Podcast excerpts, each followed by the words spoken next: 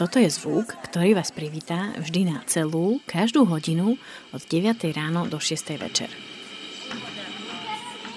Na štýl pražského orloja sa za zvukou bubnov otvoria biele okenice a v okienku na veži miestnej radnice sa objaví figurka.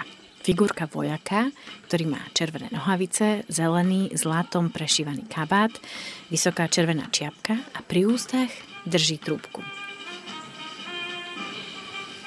Ide o tzv. klapkov pochod, ktorý bol skomponovaný po poslednej víťaznej bitke obrancov jednej veľkej pevnosti v roku 1849. Tušíte, kde som? Ešte poradím, že ide o jednu z najväčších pevností v strednej Európe. A teraz už asi viete, že hovorím o Komárne. A teda aj, že dnes budeme hovoriť o maďarskej menšine. Vítajte pri počúvaní podcastu Tajné korene, v ktorom hovoríme o rodinných príbehoch a históriách, ich prepojení s veľkými dejinami a nečakanými súvislostiami, ktoré po ceste objavujeme. Toto je naša šiesta a posledná epizóda. A ja som Katarína Urban-Richterová.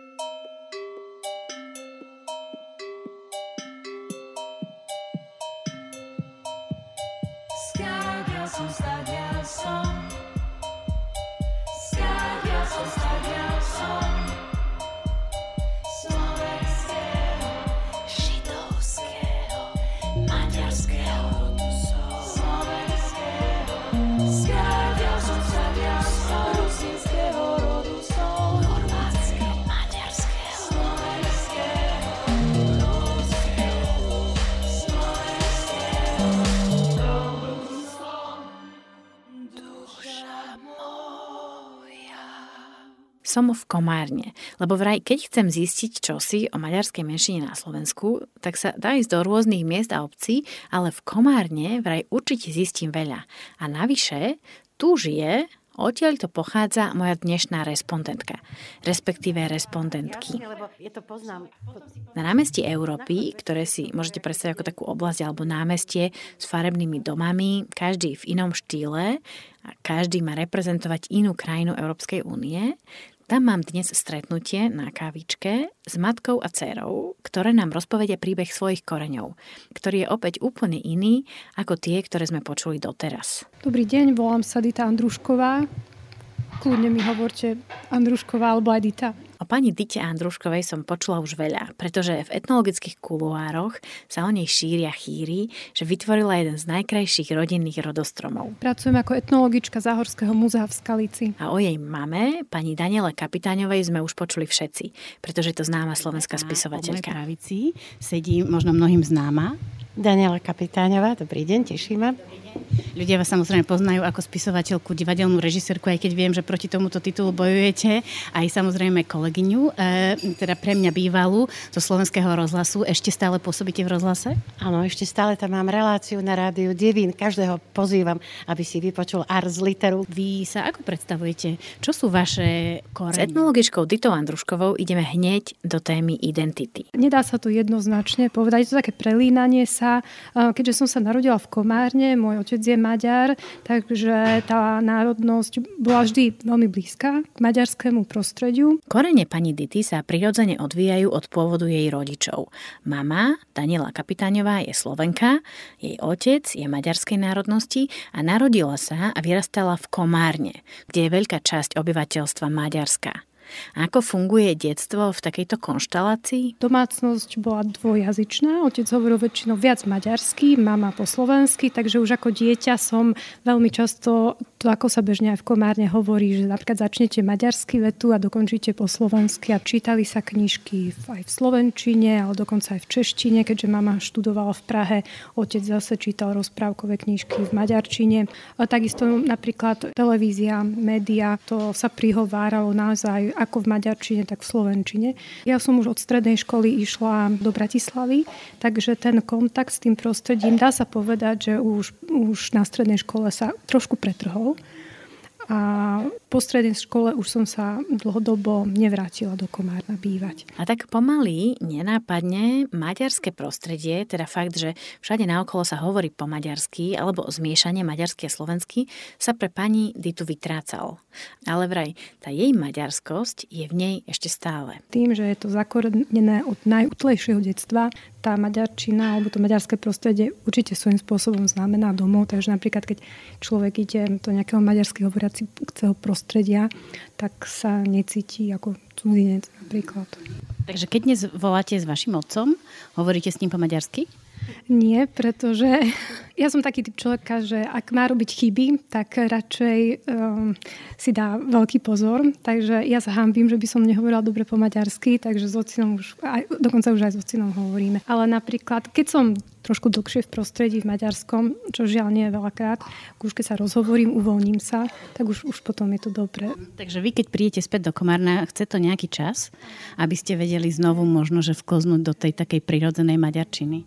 Áno, určite. A pravda je tiež taká, že možno by stalo za to trošku viac e, pracovať na sebe, aj na tom jazyku, lebo človek si povie, že to je samozrejme, to sa už nevytratí. No v tom podvedomí to je, ale chcelo by to, chcelo by to viac vrátiť k tomu jazyku. Typujem, že niektorí z vás to majú podobne.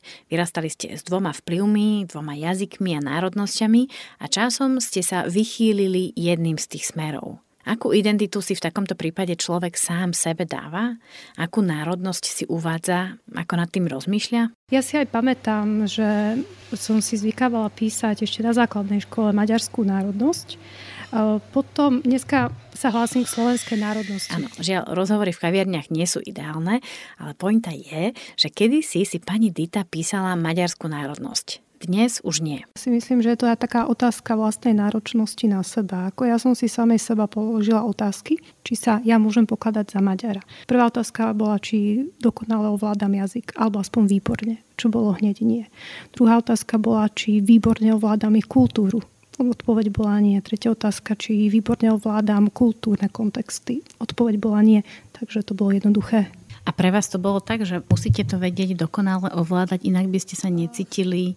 Dokonale zmysle nie na test A++, ale sama pred sebou nehambiť sa za svoje vedomosti. Ja si uvedomujem, že mám ešte veľa čo doháňať. A zároveň vám ale e, z tej krvi alebo z tých koreňov to nikto nezoberie? Samozrejme, to tam zostáva, to tam zostáva, ale na to, aby... Je to presne tak, identifikujem sa tým, je to súčasťou mňa, toho najvnútornejšieho ja, ale zároveň tým aj hovorím, tak predsa to, to slovenské mi je najbližšie. Posuňme sa o úroveň vyššie k mame pani Dity, k spisovateľke Daniele Kapitáňovej. Príbeh jej koreňov a národnosti je v porovnaní s jej dcerou veľmi iný. Pani Kapitáňová, vy ste de facto tiež z Komárna, ale vaša rodina tu nemá korene, ako keby dve, tri generácie späť. Ako to bolo u vás?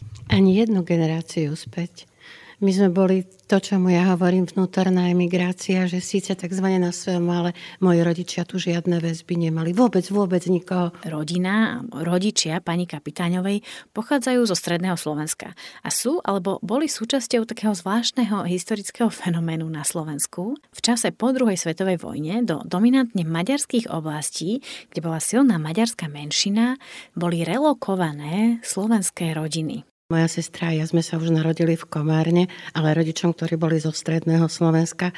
Takže napríklad ja som až do dospelosti okrem pozdravov nevedela po maďarsky takmer nič. Alebo môžem naozaj povedať zodpovedne, že nič. Vedela som, že čo okolom, to je tak všetko. to bolo tak možno aj cieľene, nie? Že ako keby vtedy atmosféra bola taká, že aby ste sa neučili po maďarsky. Správne hovorím? Veľmi ste to dobre vystihli, pretože to bolo práve o tom, že nehovoriť po maďarsky. A aj keď boli nejaké rodinné väzby, že mali priateľov Maďarov, aj s nimi sa rozprávali po slovensky, tak, lebo rodičia síce ako tak rozumeli, po maďarsky veľmi ako tak, skôr, skôr málo. Takže aj známi, ktorí boli Maďari, keď k nám prišli, alebo keď moji rodičia išli tam, tak zásadne ten jazyk rozhovorov bola Slovenčina. Ako sa tu potom žilo? Dnes sme v Komárne, kde je 54% ľudí, ktorí sa hlásia k maďarskej národnosti. Hovorí sa tu dominantne po maďarsky. Ako to vyzeralo vtedy? E, vy ste nehovorili po maďarsky, ako ste riešili nákupy, ale aj debaty s kamarátmi v škole? Ja som chodila do slovenskej školy, tak tam boli A tam boli v podstate také isté deti ako ja. Deti rodičov, ktorí boli sem dodaní z iných častí. Takže tá enkláva slovenská bola relatívne malá. A boli to ľudia takmer vždy vo vyšších postaveniach. Napríklad lodenice sa vtedy stávali. A väčšina ľudí, ktorí tam boli v tých vedúcich postaveniach, tak boli Slováci alebo Česi, ktorí mali na to školy. Tak ja ako dieťa som mala pocit, že Slováci sú v úradoch a Maďari sú manuálne pracujúci. Čo samozrejme bola hlúposť absolútna, ale je, bolo to kvôli tomu, že vlastne ja som nemala žiadnu plochu, kde by som sa stretávala s Maďarmi, ktorí neboli manuálne pracujúci. Pretože aj ten okruh známych bol malý a bol čisto slovenský. Naozaj to bol ten syndrom emigrácie, že Slováci držali ako tak pri sebe. Toto, priznám sa, je pre mňa fascinujúce počúvať, najmä z pohľadu nášho podcastu a cieľu, ktorý sme si v ňom dali, sledovať, ako veľké dejiny zasahujú alebo ovplyvňujú malé naše rodinné dejiny. Takže to nebolo tak, že vy ste sa kamarátili, hrali s deťmi na vašej ulici, polovica z nich boli maďarské deti, polovica slovenské a ste sa nejakým spôsobom dorozumievali. Ozaj to bolo už aj v detstve takto rozdelené? Viete, keď sa na to spätne pozerám, možno maďarské deti z okolia mali svoje partie, ale vtedy sme nad tým takto neuvažovali. A vám to vydržalo ako keby takýto separovaný život, až pokým ste, povedzte, Predpokladám, že ešte na strednej škole, v Komárne som chodila na gymnázium, tiež to bolo separované národnostne, pretože také sme boli slovenské gymnázium. Aj keď vtedy to už nebolo také, že by sme si to nejako uvedomili. V triede bolo asi viac Maďarov, ale to, to sa naozaj neriešilo. Vôbec sa to vtedy, mám pocit, neriešilo. Ak sme vtedy v tých 17-16 rokoch sa o niečom o niečo zaujímali alebo nás niečo trápilo, tak to bola politika a nie národnosť. Možno maďarskí rovesníci to riešili, ale slovenskí nie. Aj sa nepamätám, že by som niekedy bola počula vetu, že ja neviem, Anička chodí s nejakým Jožím a Joži je Maďar a to nie je dobre. Nikdy. Nikdy. Ne, neriešilo sa to. A toto boli vlastne 70. roky, koniec 70. rokov, o ktorom hovorím. Najznámejšia postava, s ktorou je pani kapitáňová spájaná, je Sámko Tále, ktorého vymyslela alebo vytvorila.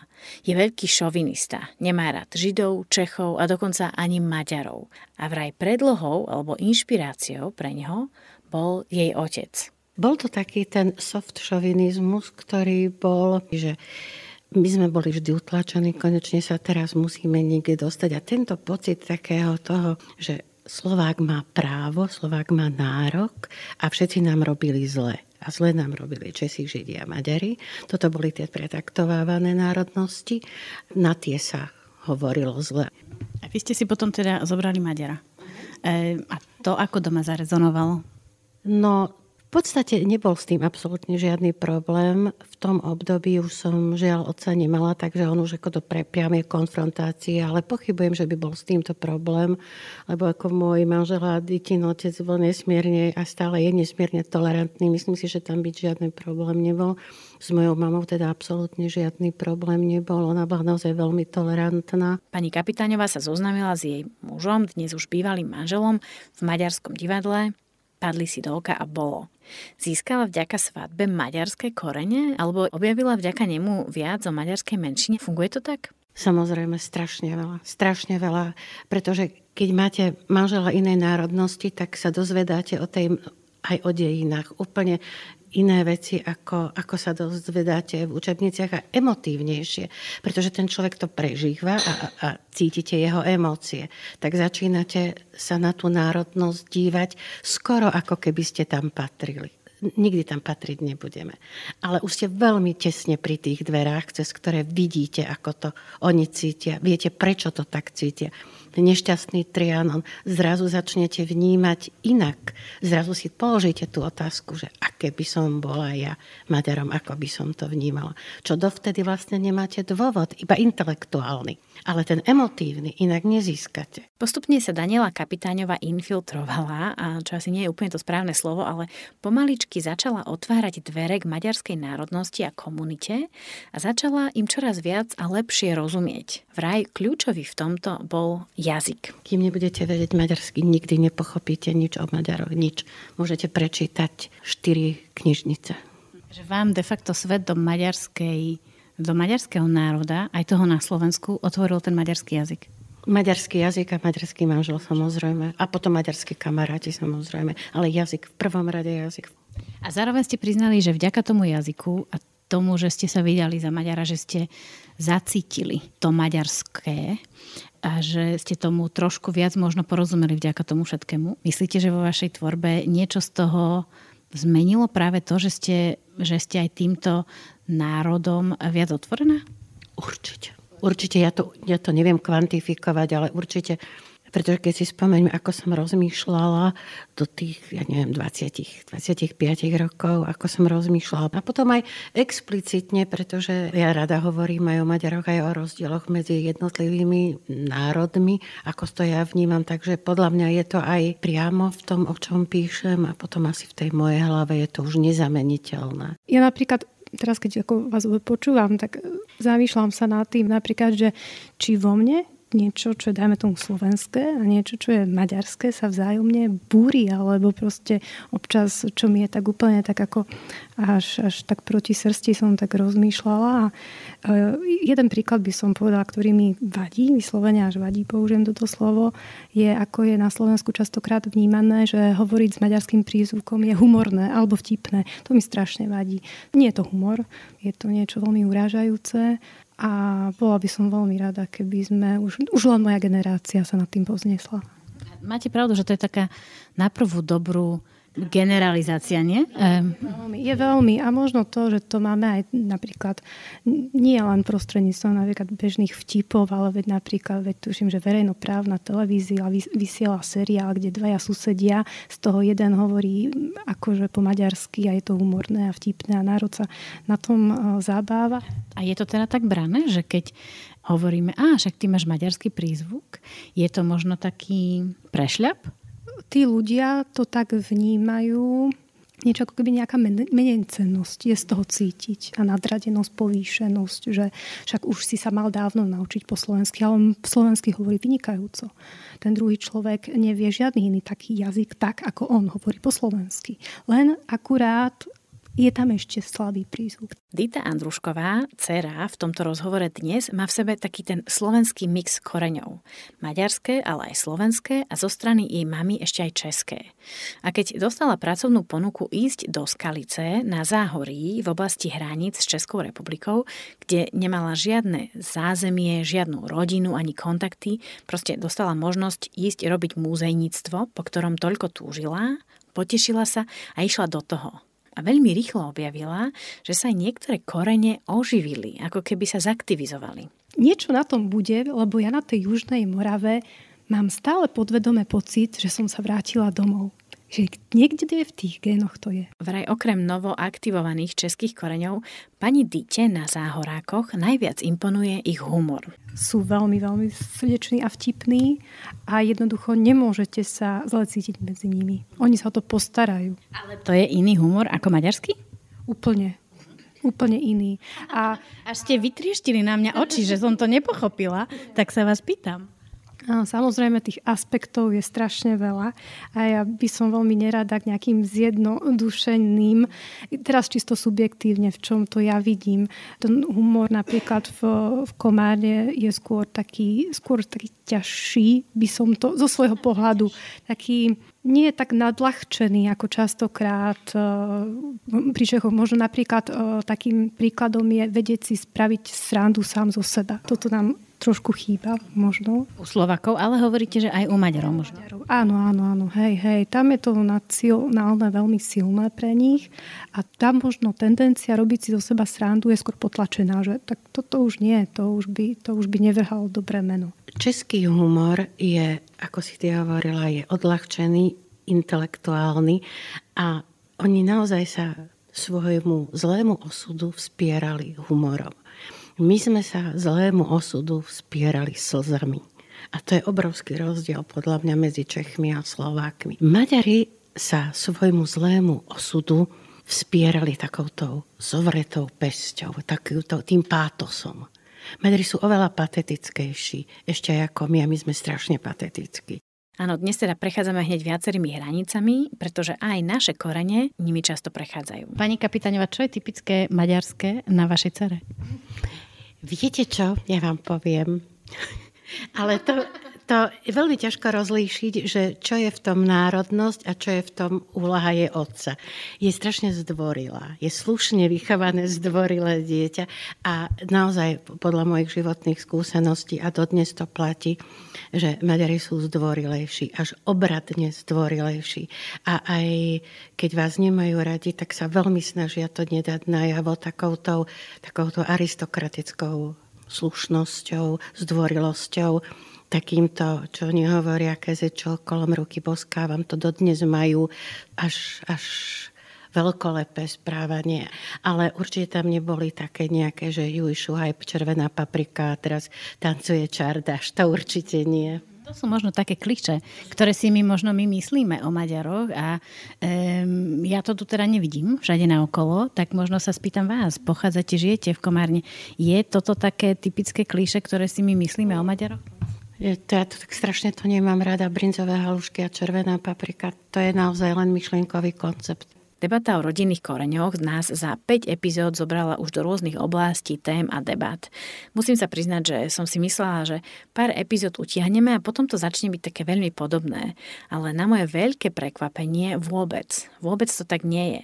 A tak dnes až s takým úsmevom počúvam, ako debata o maďarských koreňoch nás zase zoberie do úplne inej témy, do úplne iných sfér rozmýšľania. Napríklad aj o tom, čo sa stane, keď sa vykoreníte, keď sa presťahujete a presuniete si život inám. Napríklad sa to nesmierne prejavuje pri všech svetých, keď zrazu patríte do rodiny, ktorá tu nemá hroby. A vtedy si človek uvedomí, že ako je spätý s tými predkami, pretože všetci chodili s tými sviečkami k svojim predkom, akorát my nie. A toto je jedna z vecí, ktoré robia, alebo jedna, tiež jedna z vecí, ktoré robia domov s domovom. S dámami hovoríme veľa o tom, ako sa prelína slovenský a maďarský svet v Komárne.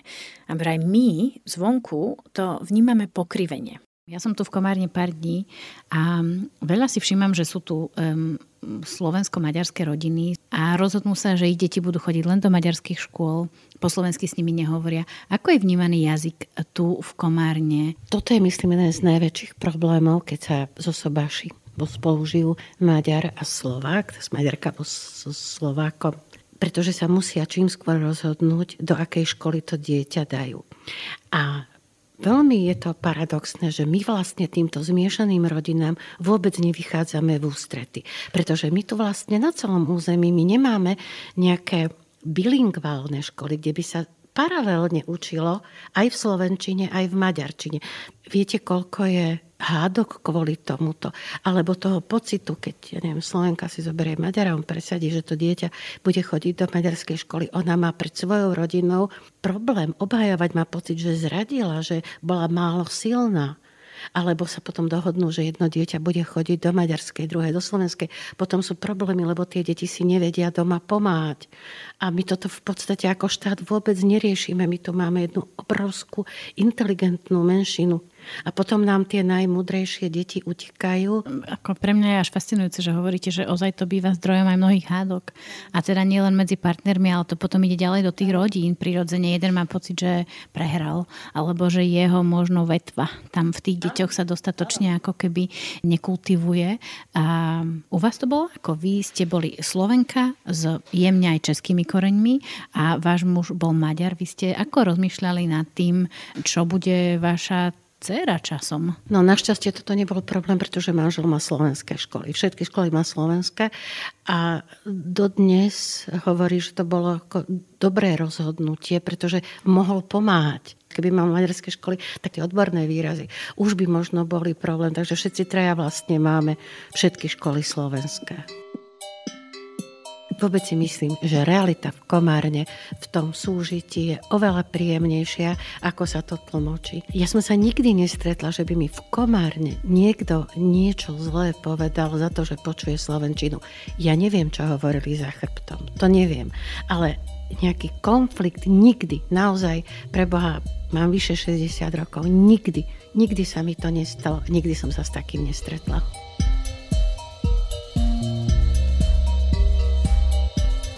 Tak toto je naše úvodné rozprávanie, ktoré nás vpustilo do životov spisovateľky Daniely Kapitáňovej, a.k.a. Samka Táleho a jej céry etnologičky Dity Andruškovej.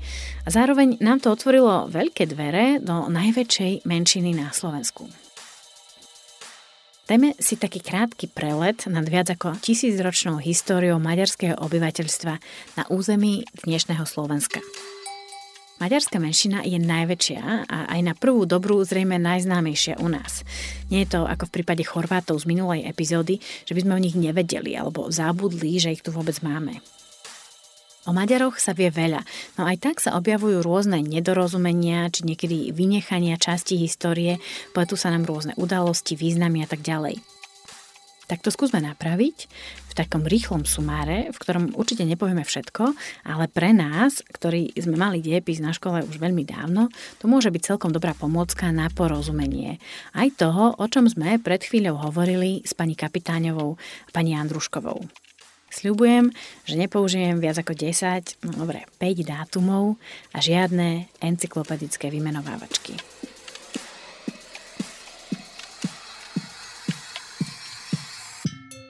Všetko e, si musíme kontextualizovať. Súvislosti a kontext mi pomôže nájsť profesorka Marta Botiková, ktorú ste v podcaste už viackrát počuli a ktorá mi ozaj bola veľkou oporou počas celých tajných koreňov. Kniha o menšinách na Slovensku jej muža, profesora Botika, ktorú profesorka Botiková redigovala a veľkú časť výskumu aj robili spolu, mi dala veľa a rozhovory s ňou ešte viac. No, e, Počujete ma? Doplňať profesorku Botikovú bude docent Láslo Ölöš. Tak volám sa Láslo Ölöš, som prezidentom Fórum Inštitútu pre výskum menšín.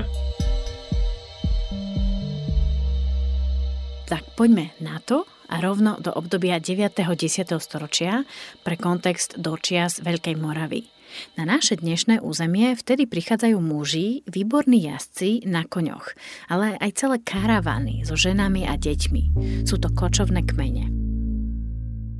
Neprichádzajú na pozvanie, boli to nomádi, ktorí sa ľubovoľne presúvali a navyše mali celkom silné dobyvateľské schopnosti alebo taktiky. Boli obávanými nepriateľmi.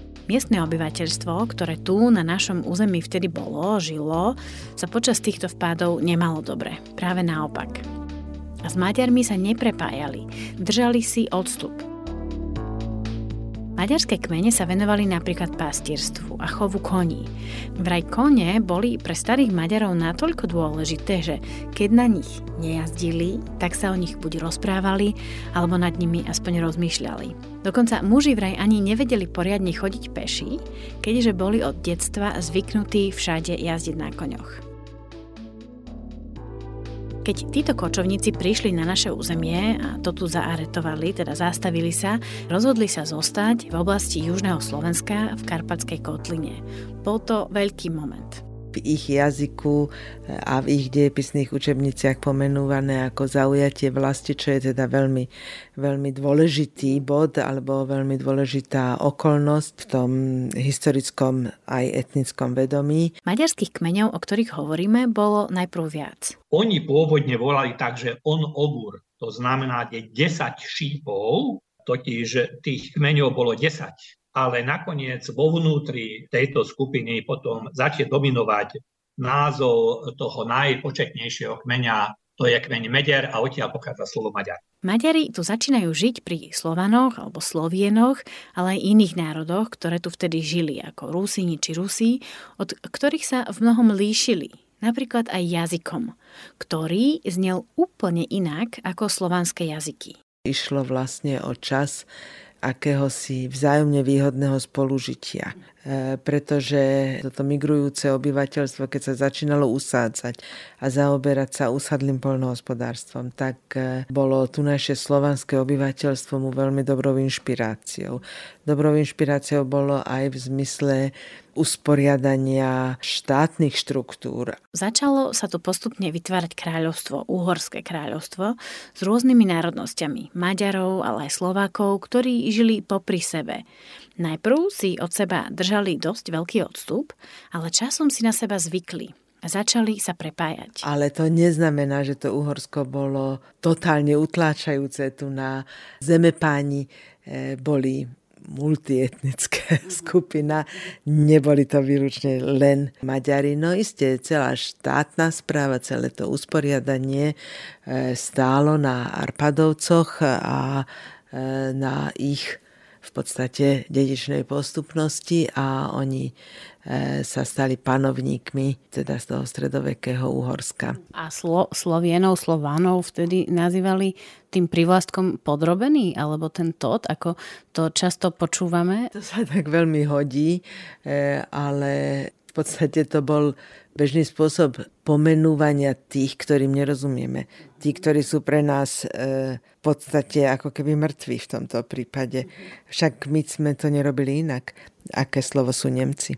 E, Nemci sú tí nemi. Naši predkovia, naši slovenskí predkovia postupovali podobne. To by som vôbec nespájala len s vládnúcou dominanciou. Áno, pri maďarskej menšine našlapujem jemne, ako mi radí profesorka Botiková.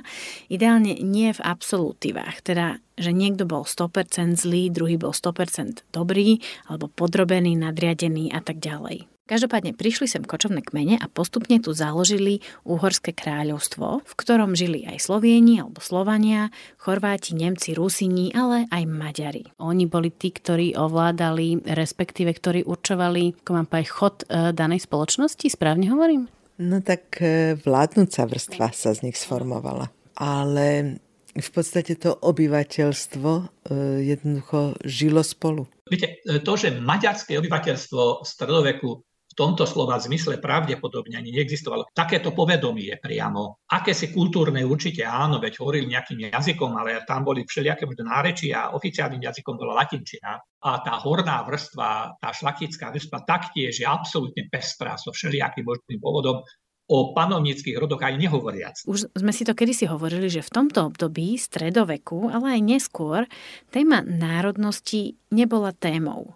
Dôležité bolo, či a ako ste sa vedeli s niekým dorozumieť, spraviť biznis, no veľkou témou bolo náboženstvo. A v tomto prípade si Maďari a Slováci, alebo Slovieni, sadli ich spájala aj teda e, kresťanská viera. A tá bola veľmi dôležitá. A tak si Slováci žijú pekne spolu s Maďarmi, Chorvatmi, Rúsinmi a Nemcami v Uhorsku, až kým nepríde 16. storočie. Veľmi zaujímavý milník je 1526 a porážka uhorských vojsk pri Moháči a prienik Osmanskej ríše a vlastne postup maďarských, predovšetkým pánov, smerom na sever, ten útek na sever ja si na Mohač budem navždy pamätať, lebo sa mi tam pred pár rokmi pokazila klimatizácia auta uprostred brutálneho leta a bez vedomosti maďarčiny som to nakoniec nejakým spôsobom opravila a mohla ísť ďalej. Takže to bola moja taká osobná bitka pri Mohači.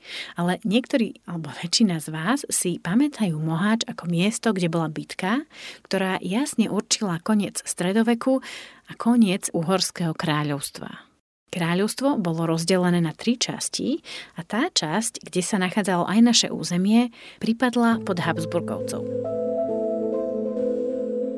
Potom prišiel o storočie neskôr ďalší zvrat, bitka pri Viedni, v ktorej bojovali Habsburgovci proti Osmanom. Ako určite viete, táto bitka dopadla dobre pre Habsburgovcov a zároveň zastavila Turkov, ktorí sa snažili čoraz viac preniknúť do Európy po porážke, poviem Turkov alebo Osmanov pri Viedni, e, zas osídlovanie tých e, ľudoprázdnych priestorov dolnej zeme zase hornouhorským obyvateľstvom, predovšetkým slovenským a nemeckým. Takže ono sa to tu miesilo, tá hranica e, je veľmi, by som povedala, rozvyklaná, je to nie jedna pevná čiara. Áno, hranice neboli vtedy rovná čiara a bežní ľudia si za týchto pár generácií odžili dosť. Vojny, presídľovanie a tak ďalej. Konečne prichádza trošku lepšie obdobičko. Ľudia sa snažia dávať krajinu dokopy. Teraz sme v druhej polovici 18. storočia. Za éry Márie Terezie je Nemčina dominantným jazykom, no pomaličky sa intelektuáli, nazvime to kaviareň tej doby, začínajú rozprávať o koncepte alebo myšlienke národnosti. Začínajú zbierať informácie a písať o národných tradíciách, dejinách a tak ďalej. Chcú totiž zistiť, kto sme, kde sú naše korene a čo je naša domovina. Postupne, pomaly to začína bublať. Čoraz väčšia skupina ľudí začína hovoriť o tom, že ich národ má aj práva.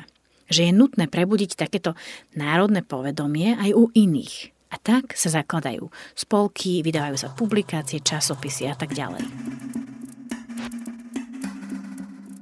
A potom príde revolučný rok 1848, kedy po celej Európe sa poddaní búria chcú zrušenie poddanstva, ale je to aj boj za nezávislosť. Uhorsko bojuje za nezávislosť od Rakúska a zároveň nemaďarské národnosti v Uhorsku, ako aj Slováci, bojujú za nezávislosť od Maďarov a vymedzujú sa voči maďarizácii. Inak toto je obdobie, kedy za slovenskú národnosť, jazyk a tak ďalej agituje a bojuje napríklad aj Ľudovič Štúr a iní naši národní buditelia. Rok 1848 je silný a táto uhorská revolúcia tiež. Avšak končí neúspešne. Viedenská vláda nepokoje potlačí, ale pocit alebo iskra v spoločnosti zostáva. A život ide ďalej.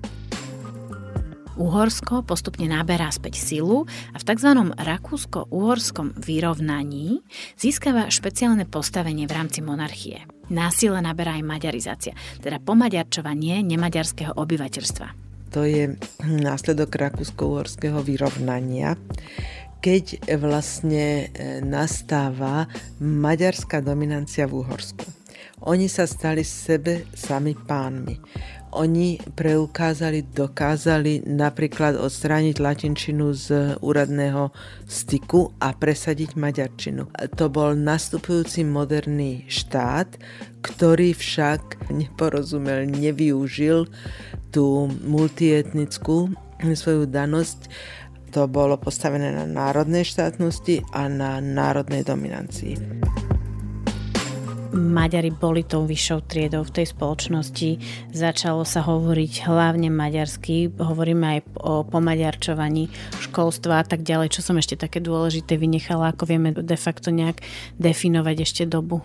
Ale treba povedať, že e, to Uhorsko e, popri všetkých týchto svojich vlastnostiach, ktoré chápeme ako istý druh utrpenia, e, bolo aj pomerne liberálnym štátom. Občiansk nejaký sobáš alebo rozvod alebo mnohé takéto e, veci, ktoré sa týkali každodennosti ľudí a vzťahov, tie e, boli v Uhorsku konca 19.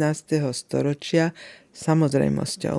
A rozvíjal sa aj biznis. No potom začiatkom 20. storočia sa stane následovné. V Sarajeve spáchajú atentát na následníka Habsburského trónu a Rakúsko-Uhorsko vyhlási vojnu Srbskému kráľovstvu, ktorá sa vyvinie do Prvej svetovej vojny. A samozrejme, ako všetci vieme, vojna končí porážkou Rakúsko-Uhorska a jeho rozpadom.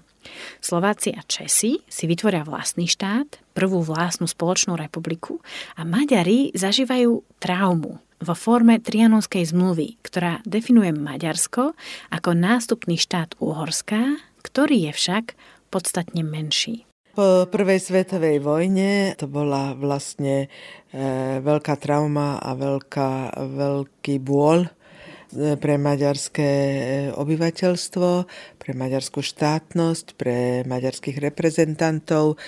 Nemuselo to byť len tak ľahko stráviteľné. Nebolo to ľahko stráviteľné. Maďarom sa ťažko akceptovala povojnová realita, pretože na území Československa sa zo dňa na deň zmenili z príslušníkov národa kontrolujúceho štát na príslušníkov národnostnej menšiny. Vzťahy medzi Slovákmi a Maďarmi na našom území boli vtedy brutál vyhrotené. A že to nebolo ľahko straviteľné, tomu sa ukázalo po 20 rokoch pri prvej príležitosti. Viedenská arbitráž, viedenské rozhodnutie, ktoré časť južného nášho pohraničia prinavrátilo, zase citujem vlastne ten názov, prinavrátilo e, Maďarsku. Takže to bolo o Vissotért felvidie, to je prinavrátená horná zem. Áno, viem, že je už tých historických zvratov veľa, ale dajte mi ešte minútu, dve, teraz to začína byť akčné. Takže potom, ako Maďari boli donútení po prehratej prvej svetovej vojne presedlať z Veľkého Uhorska na menšie Maďarsko s trpkou príchuťou, sa schýľuje k druhej svetovej vojne. A vtedy Maďarsko v tzv. viedenskej arbitráži dostáva časť južného Slovenska. Toto územie im však nezostáva nádlho. Keďže Maďari ako spojenec Nemecka sú po druhej svetovej vojne na strane porazených, toto územie Južného Slovenska musia vrátiť. História pohraničia po druhej svetovej vojne bola ešte inakšia a opäť sa táto štátna hranica posilňovala. No, tam to neskončilo. Totižto v Československu prijali tzv. Benešové dekréty, teda Slovenská národná rada vydala nariadenie, ktorého cieľom bolo zbaviť sa nemeckej aj maďarskej menšiny, ktorá sa previnila voči Československu vo vojne. Na princípe tzv. kolektívnej viny, teda si Maďar, si zlý, začali Maďarom konfiškovať majetok a dokonca ich chceli odsunúť preč z nášho územia. Ďalším nápadom bolo vymeniť obyvateľstvo. To bol zase iný typ sociálneho inžinierstva. E, mať volá bola predstava, že e, teda Slováci z Maďarska prídu sem na územie Československa a Maďarov odsunieme za Dunaj. Toto sú zase také tie hrozné citáty politického jazyka. Snahou akcie alebo sociálneho inžinierského experimentu Mať volá bolo dostať Slovákov z Maďarska na územie Slovenska a Maďarov odtiaľto poslať do Maďarska. Nakoniec sa vymenilo okolo 70 alebo 90 tisíc Maďarov a Slovákov s tým, že Slováci sa mohli rozhodnúť, či chcú alebo nechcú ísť do Československa. Maďari to ale dostali nariadené. Slováci, ktorí sa vrátili, dostali domy a pozemky na južnom Slovensku, pretože práve tu bolo voľno po vysídlených Maďaroch a vymenených Nemcoch. Ako to celé dopadlo? Jednak bolo veľkým prekvapením, že Slováci dolnozemsky sa zast až tak a zvlášť Slováci z Maďarska sa nehrnuli takým počtom a takej vôli, ako mm, by sa bolo očakávalo. Neusídlili sa na tých žírnych žitnoostrovských a ďalších južnoslovenských e, lokalitách. Asi sa tam ani necítili dobre, aj oni sami vlastne e, možno, možno to ani nemohol byť veľmi príjemný pocit prísť do niekoho iného domu a nielen do domu, ale aj do kuchyne a tam začať svoj život. Ale boli tu ponuky e, Dubnica nad Váhom, e, Bane Handlová, vlastne išli za prácou do priemyslu. Takýchto akcií, v ktorých sa snažili aktuálni politici rozriediť maďarskú populáciu na juhu nášho územia, bolo viacero. Ďalší, tretí postup s maďarskou menšinou bol veľmi, teraz dávam hodnotiace hľadisko, ale myslím nepatričný a to boli tzv. biele karty, kde sa vzájomne ľudia udávali a z večera do rána e, si vlastne dostala taký ako keby povolávací rozkaz. Bolo to na práce do Čiech. To bolo po odtiaľ vysídlení Nemcov, kde takisto zostali veľké statky bez pracovnej sily. Takže e, odtiaľ sa mnohým, e, a chvala Bohu, vlastne podarilo vrátiť sa, pretože to zase boli iné podmienky. Očakávať, že oni rozvinú tam ten, e, to polnohospodárstvo bolo e, veľmi, veľmi nerozumné, veľmi naivné. Maďari dostali proste povolávacie karty na práce do Čiech, na nemecké územia v Čechách, ktoré tam zostali voľné po vysťahovaných Nemcoch vlastne tieto politické, ako som povedala, sociálne inžinierstvo po druhej svetovej vojne bolo ľudský pre mňa totálne nepripustné. A e, bolo v konečnom dôsledku aj málo efektívne. O, skutočne tam zostal len potom už ten, kto musel. Sociálne inžinierstvo tu nekončí. Po druhej svetovej vojne sa ešte deje čosi, čo sa volá reslovakizácia maďarského obyvateľstva, teda snaha vydolovať v maďarských obyvateľoch ich slovenské korene alebo pôvod, ktoré kedysi museli alebo niektorí chceli zmeniť. Bolo to také obdobie tlaku na Maďarov, aby si začali písať slovenskú národnosť a aby sa tak znížilo percento maďarskej populácie na našom území. Oficiálne táto reslovakizácia trvala pár rokov, ale neoficiálne v takej viac soft verzii vraj až do 90. rokov, kedy napríklad, ako mi bolo povedané, hovoriť v škole počas prestávky po maďarsky bol veľký no-go. Ako je na tom dnes maďarská menšina, ako sa má u nás? tak čo do početnosti je to najväčšia menšina. Ja by som chcela povedať, že je určite vo svojich politických postojoch a vo svojich prejavoch diferencovaná na celom tom politickom spektre od liberálnych až po totálne konzervatívne skupiny. Takže je to veľmi široké, široké spektrum. Prešli najmenej tri generácie obyvateľstva. Niektorí e, si traumu pamätajú, niektorí z rozprávania v niektorých rodinách sa neobnovovala, rôzne postupy boli. Najnovšie ščítanie ľudu ukazuje, že ako prvú a druhú národnosť Maďarsku si uvádza dnes viac ako 450 tisíc ľudí na Slovensku. A tak vieme povedať, že sa dnes k maďarskej národnosti hlási okolo 9% ľudí na našom území. Keď sa však pozrieme na oficiálne údaje, pred zhruba 100 rokmi to bolo 30 aj napriek tomu, že je to stále najpočetnejšia menšina na Slovensku, zmenšuje sa aj ona. Ako to počúvame pri iných menšinách? Prečo? Tam, kde kultúra, jazyk, ústavné postavenie, inštitucionálny systém, politické zastúpenie a tak ďalej a tak ďalej nie je vytvorené tak, aby napriek početnejšej menšine e, tá e, spoločenská skupina mohla byť rovnoprávna, tam je asimilačný tlak. Takže vy máte pocit, že reálne je taký asimilačný tlak na miestnych Maďarov? Je.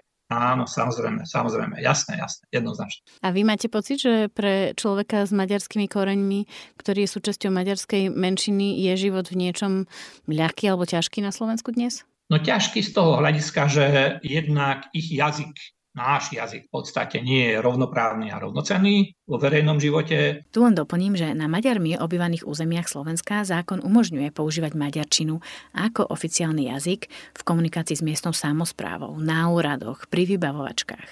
Formuláre by tiež mali byť aj v jazyku menšiny. Druhá vec samozrejme je, či a v akej miere je toto právo využívané. E, po druhé, e, z času na čas celá táto komunita je vnímaná ako potenciálne nebezpečenstvo, aj ako aktuálne nebezpečenstvo pre štát.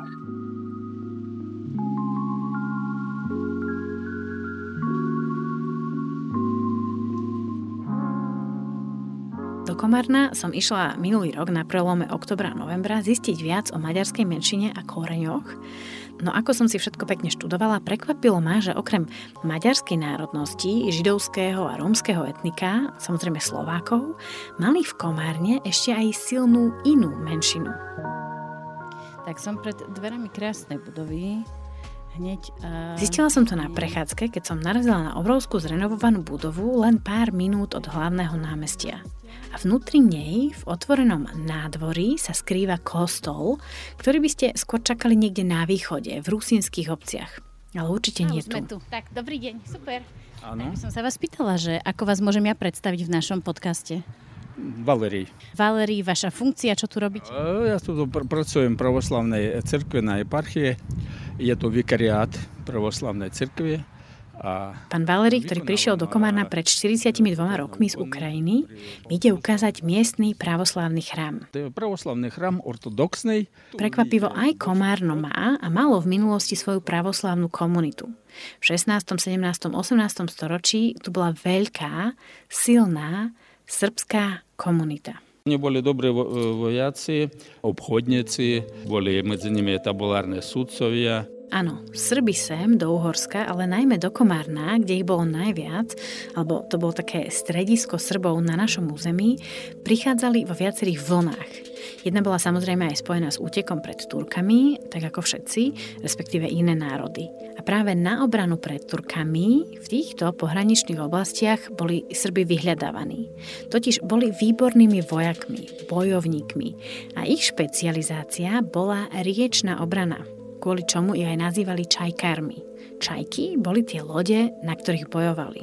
A mali také maličké lode, ktoré turecké veľké lode obchádzali a mali na konce také diela. V podstate ničili tie lode veľké, ktoré boli nemotorné. Áno, predstavte si také tie dlhé úzke člny, ktoré boli zväčša vyrobené z jedného kusu dreva a zmestilo sa na ne, čo viem, aj 40 vojakov. Každý vojak vesloval jednou rukou a v druhej ruke mal zbraň, šablu, kopiu alebo pušku. Vraj takýchto lodí mali pri komárňanskej pevnosti aj 400. Srbskí vojaci, obchodníci nepricestovali na naše územie sami, ale bolo ich tu okolo 2000, lebo prišli aj s rodinami. A tak potrebovali školy, domy, aj kostoly. Ich viery právoslavnej. A jeden z nich, z takých tých už neskorších, z 18. storočia, je práve sa tento. Pozrieť, poďme sa pozrieť. Vchádzame cez červené, krásne staré e, dvere.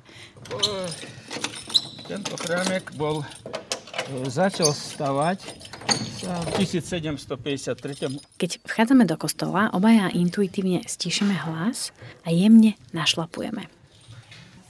Je to jedinečný chrám na Slovensku, môžem povedať, lebo taký druhý chrám nenájdete v celom svete, ja si myslím. E, tento chrám postavený ako v štýle baroko, neskorovom barokom štýle, s ozdobením e, ikon, ikonostása v štýle rokoko, viete, také vyrezované, vidieť zlato, striebro všade a ikony samozrejme patria k tomu. Malý kostol, chrám, má drevené platne na prednej časti, ktoré idú až po strop sú zdobené farebnými ikonami, všade zlaté a strieborné zdobenie a zo stropu vysia znížené tepané lampy. Najstaršie ikony 1660 z roku pochádzajúce a to sú tie hlavné. Na tomto kostole asi ako všetkých sa šíria chýry, alebo možno legendy či klebety. Za vlády e, Dzurindy hľadali miesto, kde sa medzi politikmi, že aby sa mali nejak e, dohodnúť, lebo bolo to, viete, rôzne tieto vetry nejakým spôsobom e, oni vybrali náš chrám, żeby tu v podstate sa pomodlili a dospeli k e, jednote a k riešeniu. A kto tu bol teda? Zurinda a ešte ktorý politik? spol. Ale myslíte slovenských politikov alebo medzinárodných? Slovenských, áno, áno. Takže keď slovenskí politici nevedeli sa dohodnúť, tak prišli sa sem stíšiť a tu nájsť riešenie. Bolo také obdobie, možno pamätáte, že boli rôzne názory a nevedeli k jednote dojsť, ale tuto v podstate si podľa mňa niečo im pomohlo k tomu. Aby... A boli úspešní? Hmm, isté, my už do politiky nezasahujeme. Na, naša vec sa modliť, duchovná. Ešte sa vás opýtam, pravoslavný a ostatok e, Komárna, e, sú tu Slováci, sú tu Maďari, je tu aj, myslím, nejaká synagóga. Aké je spolunažívanie medzi rôznymi národnosťami, medzi rôznymi menšinami? Snažíme sa so všetkými vychádzať v láske, v porozumení. Viete, my žijeme v jednom meste, musíme komunikovať a musíme vychádzať so všetkými. Ďakujem veľmi pekne, veľmi sa ospravedlňujem. Ja už musím na ďalší rozhovor, ale toto zastavenie bolo milým, nečakaným prekvapením pre mňa. Dnes v oblasti Komárna do tohto kostolíka na veľké, veľké sviatky chodí tak 80 právoslávnych. Samozrejme nie len Srbov.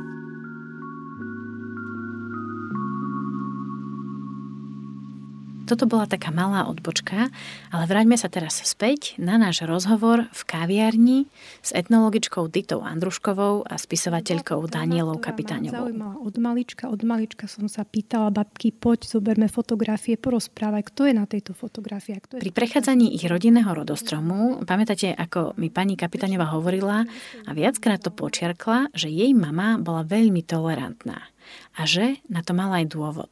Uh, jeden z jej osminových či akých predkov bol Róm, tak možno, že tým, že stále v sebe niesla možno až kúsok hamby, lebo však nikdy to nebolo ako, nikdy sa tým asi nikto nechválil. My sme to už počítali, ja si tuším, že ona bola ako osminová Rómka. Osminová alebo 16 ja to nikdy neviem vypočítať. Inak sa o tom nikdy nehovorilo. Predstavte si, ja som sa to dozvedela, keď som snáď mala 40 rokov. Týmto sa nechválilo. Chcela si niečo povedať? A ja by som ešte teda ten kontext toho rómskeho, že ten Róm bol inak veľmi uznávaný hudobník rómsky, ktorom napríklad e, spomeniem semináre s Arne Manom na vysokej škole, ktoré učí, tak len do učebných osnov sa dostal Eugen Čonka a jeho otec Pavel Čonka. Čiže to bola veľmi významná rodina hudobníkov. Rozhodne to nešlo niekoho, o koho by stalo za to sám byť, respektíve bolo potrebné sa hambiť. Takže, ale napriek tomu to prevážilo, že sú to Rómovia a nerozpráva sa o tom A to, pretrváva to dodnes? Alebo inak sa opýtam, v 30 40 ste zistili, že máte v, v koreňoch, možno, že ozaj pár generácií späť Roma. Aký to bol pocit pre vás? Ehm, vy hovoríte, že vaša mama sa možno za to trochu hambila. Aký ste mali vy z toho pocit? No, myslím si, že keby dnes nebola taká spoločenská atmosféra, aká je, že ľudia už sa o tom nehambia hovoriť, myslím, že by som sa hambila. Vtedy, vtedy som možno o tom povedala pár ľuďom, ale skôr ako ja som to v sebe vôbec necítila ako korene, ale skôr som to hovorila ako takú fascinujúcu zaujímavosť, že čo sa človek dozvie, čo netuší. A ja sa pamätám, že som rozmýšľala, že či tak vyzerám, lebo na, v našej rodine okrem mňa majú všetci modré oči. A som rozmýšľala, že či, či vo mne nejakým tým, tými génmi sa to objavilo, že mám hnedé oči nespájala sa to s nejakou emóciou, skôr s neuveriteľným prekvapením. Neviem, keby mi niekto povedal, že som mala v rodine jem Rothschilda, možno by som bola inak zareagovala. Alebo že nositeľa Nobelovej ceny. Je to naozaj zaujímavá téma. Teším sa, že o tomto dnes môžeme hovoriť, jednak, že takto úprimné výpovede sú veľmi vzácné a zároveň existuje čosi ako koncept reprezentácie. Teda pocit, ktorý ľudia z rôznych minorít majú, keď vidia niekoho úspešného, verejne známeho z ich komunity. Možno by sa aj nejakí mladí ašpirujúci spisovateľi Róm alebo Rómka potešili, keby vedeli, že aj Daniela Kapitáňová je čiastočne Rómka alebo že má rómske korene. Vie to pomôcť e, možno aj tej mladej generácii, ktorá sa hľadá, že áno, že, že toto môžem byť raz ja? Veľmi pravdepodobne, ale naozaj na toto odborník nie som. Ale mňa by potešilo, keby som zistila, že povedzme nejaký nositeľ Nobelovej ceny bol vo vetve z ktorej som aj ja. Možno by to bola pícha na niečo, za čo naozaj nemôžem, ale asi by ma to potešilo. Dávalo by mi to takú nezaslúženú síce, ale pocit ak, akejsi hrdosti. Tak ak by náhodou niekoho potešilo, že má mňa v rodine, tak je len ja budem šťastná a pyšná. Vraj to, čo počúvame od pani Kapitaňovej, je výnimočné a zároveň aj nie. Výnimočné je to, s akou ľahkosťou a pichou hovorí o svojich rómskych koreňoch, pretože vraj nie vždy ľudia sa takýmito koreňmi alebo predkami chvália, dokonca ich niekedy aj zamlčujú. Musím si nastaviť hlasitosť, aj teda vašu. To už mi vysvetľuje aj odborník na rómske etnikum Arne Mann. Arne Mann, etnolog s zameraním na romistiku, či etnolog romista. Byť minoritou, minoritnou skupinou vždycky znamená byť, byť odstrkovaný, ponižovaný, segregovaný. Proste proste je to problém a byť napríklad Rómom, uvedomiť si, že som Róm, je pre veľkú väčšinu istý handicap. Handicap spoločenský, lebo nikdy nebudem rovnaký ako ty, tá väčšina. Historicky boli Rómovia neznámi pre väčšinovú populáciu a žiaľ aj často nepochopení a kolovali o nich najrôznejšie stereotypy alebo názory, ktoré neboli založené na reálnej pravde alebo skúsenosti. A tak si to každý Róm riešil tak, ako vedel. Arne Mann vypozoroval tri prístupy. Prvým je popieranie vlastnej rómskej etnicity, dokonca snaha sa prefarbiť. Metaforicky, ale aj reálne. Takí kaviarenskí hudobníci boli veľmi dobre platení, hlavne v medzivojnovom období. Dokonca je známe, že sa pudrovali, aby zakryli e, svoju farbu pleti a, a ktorí sa nehlásili k Romom. Možno to znie ako vzdialená história, ale žiaľ, nie je to pravda. Je to aj súčasnosť sú známe zmiešané manželstva, kedy manžel Rom si zoberie neromskú manželku a zoberie si jej neromské priezvisko, lebo aj tie priezviská veľmi často prezradzajú, že, že ide o Romov. A napríklad vysokoškolsky vzdelaní Romovia, lekári a tak sa nehlásia e, k tomu romskému pôvodu, pretože e, to vnímajú, že by im to prekážalo e, v tej praxi treba. Ako by spálili za sebou tie, tie mosty, ktoré ich viazali k etnicite. Viem o príklade, kedy jeden hudobník mal manželku, speváčku, Romku, ktorú predstavoval ako bulharku v spoločnosti. Lebo bola tmavšie pleti, tak proste to bola, bola bulárka. Sú to tieto formy zakrývania. Druhou skupinou sú Rómovia, ktorí si svoju etnicitu príjmú za svoje a bojujú za svoje práva a práva ostatných Rómov, ktorí sú znevýhodňovaní. Treťou, najpočetnejšou skupinou sú... To sú Rómovia tých stredných a nižších vrstiev, ktorí vôbec neriešia etnicitu. Neznamená, že by pre nich nebola dôležitá. Používajú rómsky jazyk Je úplne bežné, s tým som sa stretol veľakrát, že mi povedali, ak sa chceš vyrovnať biely, musíš vedieť trikrát toľko, 5 krát toľko, 10 krát toľko. Hej? A, a to mi aj vzdelaní Romovia hovoria, že boli vychovávaní tak, že ak chceš niečo znamenať, ak chceš, chceš sa vyrovnať tým gáčom, tak musíš vedieť o mnoho viac, než oni, aby ťa akceptovali, aby ťa uznali, aby ťa prijali jednoducho. Príbehy také, ako je ten pani Kapitáňovej, sa vraj konajú aj dnes. Napríklad dve sestry, obe veľmi úspešné, pôsobia v rovnakej profesnej oblasti sú zo zmiešaného manželstva, otec Róm, matka nerómka. Jedna sestra je hrdo verejne Rómka, druhá nie. A naopak žiada, aby ju neuvádzali ako Rómku. Pán Mann mi rozpráva hneď viacero takýchto príbehov, no pri každom z nich ma požiada, aby som neuvádzala meno. Nehovorila konkrétne, pretože ešte stále byť súčasťou rómskeho etnika v niektorých prípadoch môže byť vnímané ako handicap – a najmä všetko je to o seba vnímaní daného človeka rómskeho pôvodu.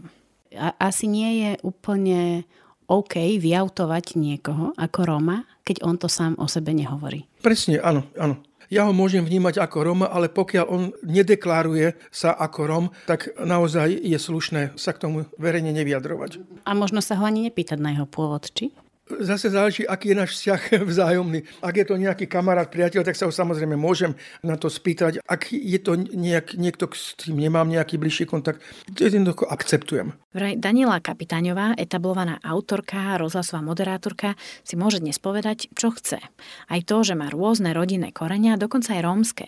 A nedotkne sa jej to, nezničí jej to kariéru, ani ju nikto v spoločnosti nebude inak vnímať alebo správať sa k nej inak. Nie je to však vec alebo odvaha, ktorú si môže dovoliť hoci kto na Slovensku. Určite si mnohí teraz hovoríte, o čo ide, prečo boli Rómovia vnímaní ako iní. Chcelo by to kontext, chcelo by to vlastnú epizódu, viem, viem. Uvedomujem si, že Rómovia, ako jedna z najväčších menšín na Slovensku, tu majú silné korene a zaslúžili by si, aby sme o nich povedali viac. Žiaľ, máme v tejto minisérii len 6 epizód a rozhodli sme sa ich rozhodiť medzi menšie a väčšie národnosti a žiaľ, tú rómsku sme nestihli pokryť. Zatiaľ. Na Slovensku máme dnes dokopy 14 oficiálnych menšín. Z toho, čo som stihla za tento pol rok práce na tajných koreňoch zistiť, príbehov, zaujímavostí a paradoxov, ktoré sa v nich ukrývajú, je kopec. Určite ešte o čom. Tak možno snáď v blízkej budúcnosti spravíme aj druhú sériu tajných koreňov. Dajte nám prípadne vedieť, či by ste o také čosi mali záujem.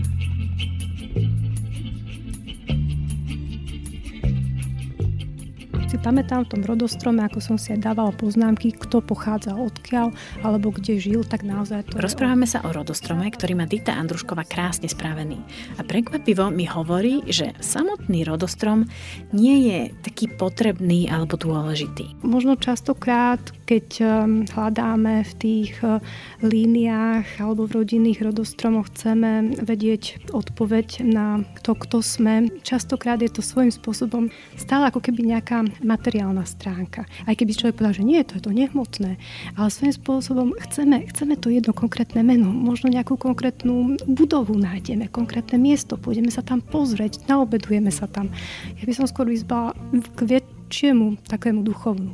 Častokrát napríklad ľudia hovoria, že mne už po rodine nič nezostalo, ale možno, že keby sa pozrel do zrkadla, pozrel by sa na svoje oči a uvidel by tam svoju babičku, to je najväčšia hodnota, väčšia ako keď zanecháte celý dom plný nábytku.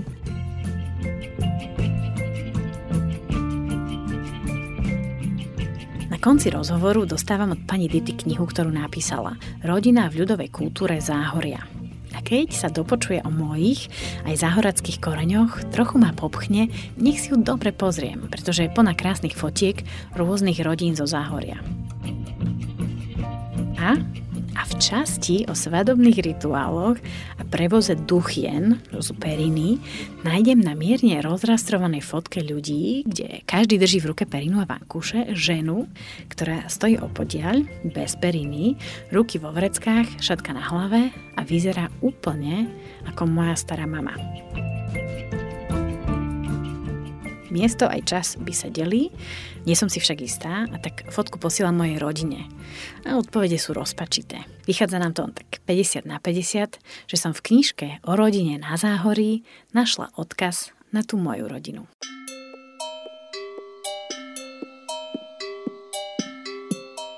Počuli ste šiestu a poslednú epizódu podcastu Tajné korene. Jeho autorkou som ja, Katarína Urban-Richterová a podpisujem sa aj pod strich, sound design, scénár, rozhovory, moderovanie a narratív. Historický fact check dnes robil doktor Miroslav Michela, Titulnú zvučku podcastu zložil Martin Melo Štefánik a počuli ste v ňom hlas Zuzany Mikulcovej. Textovú verziu úvodného rozhovoru, ktorú si môžete prečítať na denníku N, vytvoril Matúš Jacu. A autorom bloga Tajné korene je Erik Lehrer. Veľké ďakujem za zdieľanie vedomostí pri tvorbe tohto podcastu patrí profesorke Marti Botikovej a profesorovi Janovi Botikovi. Podcast Tajné korene vznikol vďaka finančnej podpore Fondu na podporu kultúry národnostných menšín, ako aj vďaka podpore nadácie Milana Šimečku. Sme im vďační, že v projekt a spracovanie témy rôznych koreňov verili a videli v ňom význam pre nás všetkých. Veľká vďaka patrí aj denníku N za spoluprácu na projekte, distribúciu, teda že podcast sa dostal práve do vašich uší, ale aj za to, že ste si textovú verziu hlavných rozhovorov mohli nielen vypočuť, ale aj prečítať. Podcast Tajné korene a všetkých jeho 6 epizód nájdete v podcastovom feede denníka N na všetkých populárnych podcastových platformách ako Spotify, Apple Podcasts alebo Podbean. Viac o našom podcaste nájdete aj na našej facebookovej stránke pod názvom Tajné korene. Dávam tam aj rôzne bonusové nahrávky, fotky a veci, čo sa nezmestia do epizódy. Budeme tu postovať aj novinky a follow-upy, ktoré z tohto podcastu vyplynú, tak sa tam chodte pozrieť a dajte nám follow. Teším sa z toho, že titulná zvučka podcastu, ktorú zložil Martin Majlo Štefánik, mal veľký ohlas medzi vami posluchačmi, ale nielen medzi vami. Neprezradím na teraz veľa, len to, že ju nepočujete naposledy. Majlo má s ňou ešte veľké plány. Všetko vám samozrejme dáme včas vedieť, napríklad aj cez náš Facebook. A ak sa vám páči náš podcast alebo páčil, povedzte o ňom kamarátom alebo známym, šerujte nás. Všetkým, čo nám doteraz napísali, ďakujem veľmi pekne. Je fantastické čítať príbehy vašich koreňov, čítať o tom, ktoré epizódy vo vás zarezonovali a prečo. Pre tých, ktorí to doteraz nestihli, dajte nám vedieť, ako sa vám tajné korene počúvali. Píšte priamo mne na katarina.urban.richterová zavinač gmail.com. Ak vás tento formát narratívnych podcastov zaujal a chceli by ste počuť viac alebo niečo iné, Vyskúšajte napríklad podcast Noví susedia, alebo také pletky, alebo skúste ako šafránu. Nájdete ich všetky pod jednou strechou na podcastových platformách pod názvom Narrativo. Tak, to už je naozaj všetko. Moje meno je Katarína Urban-Richterová. Ďakujem vám, že ste počúvali podcast Tajné korene.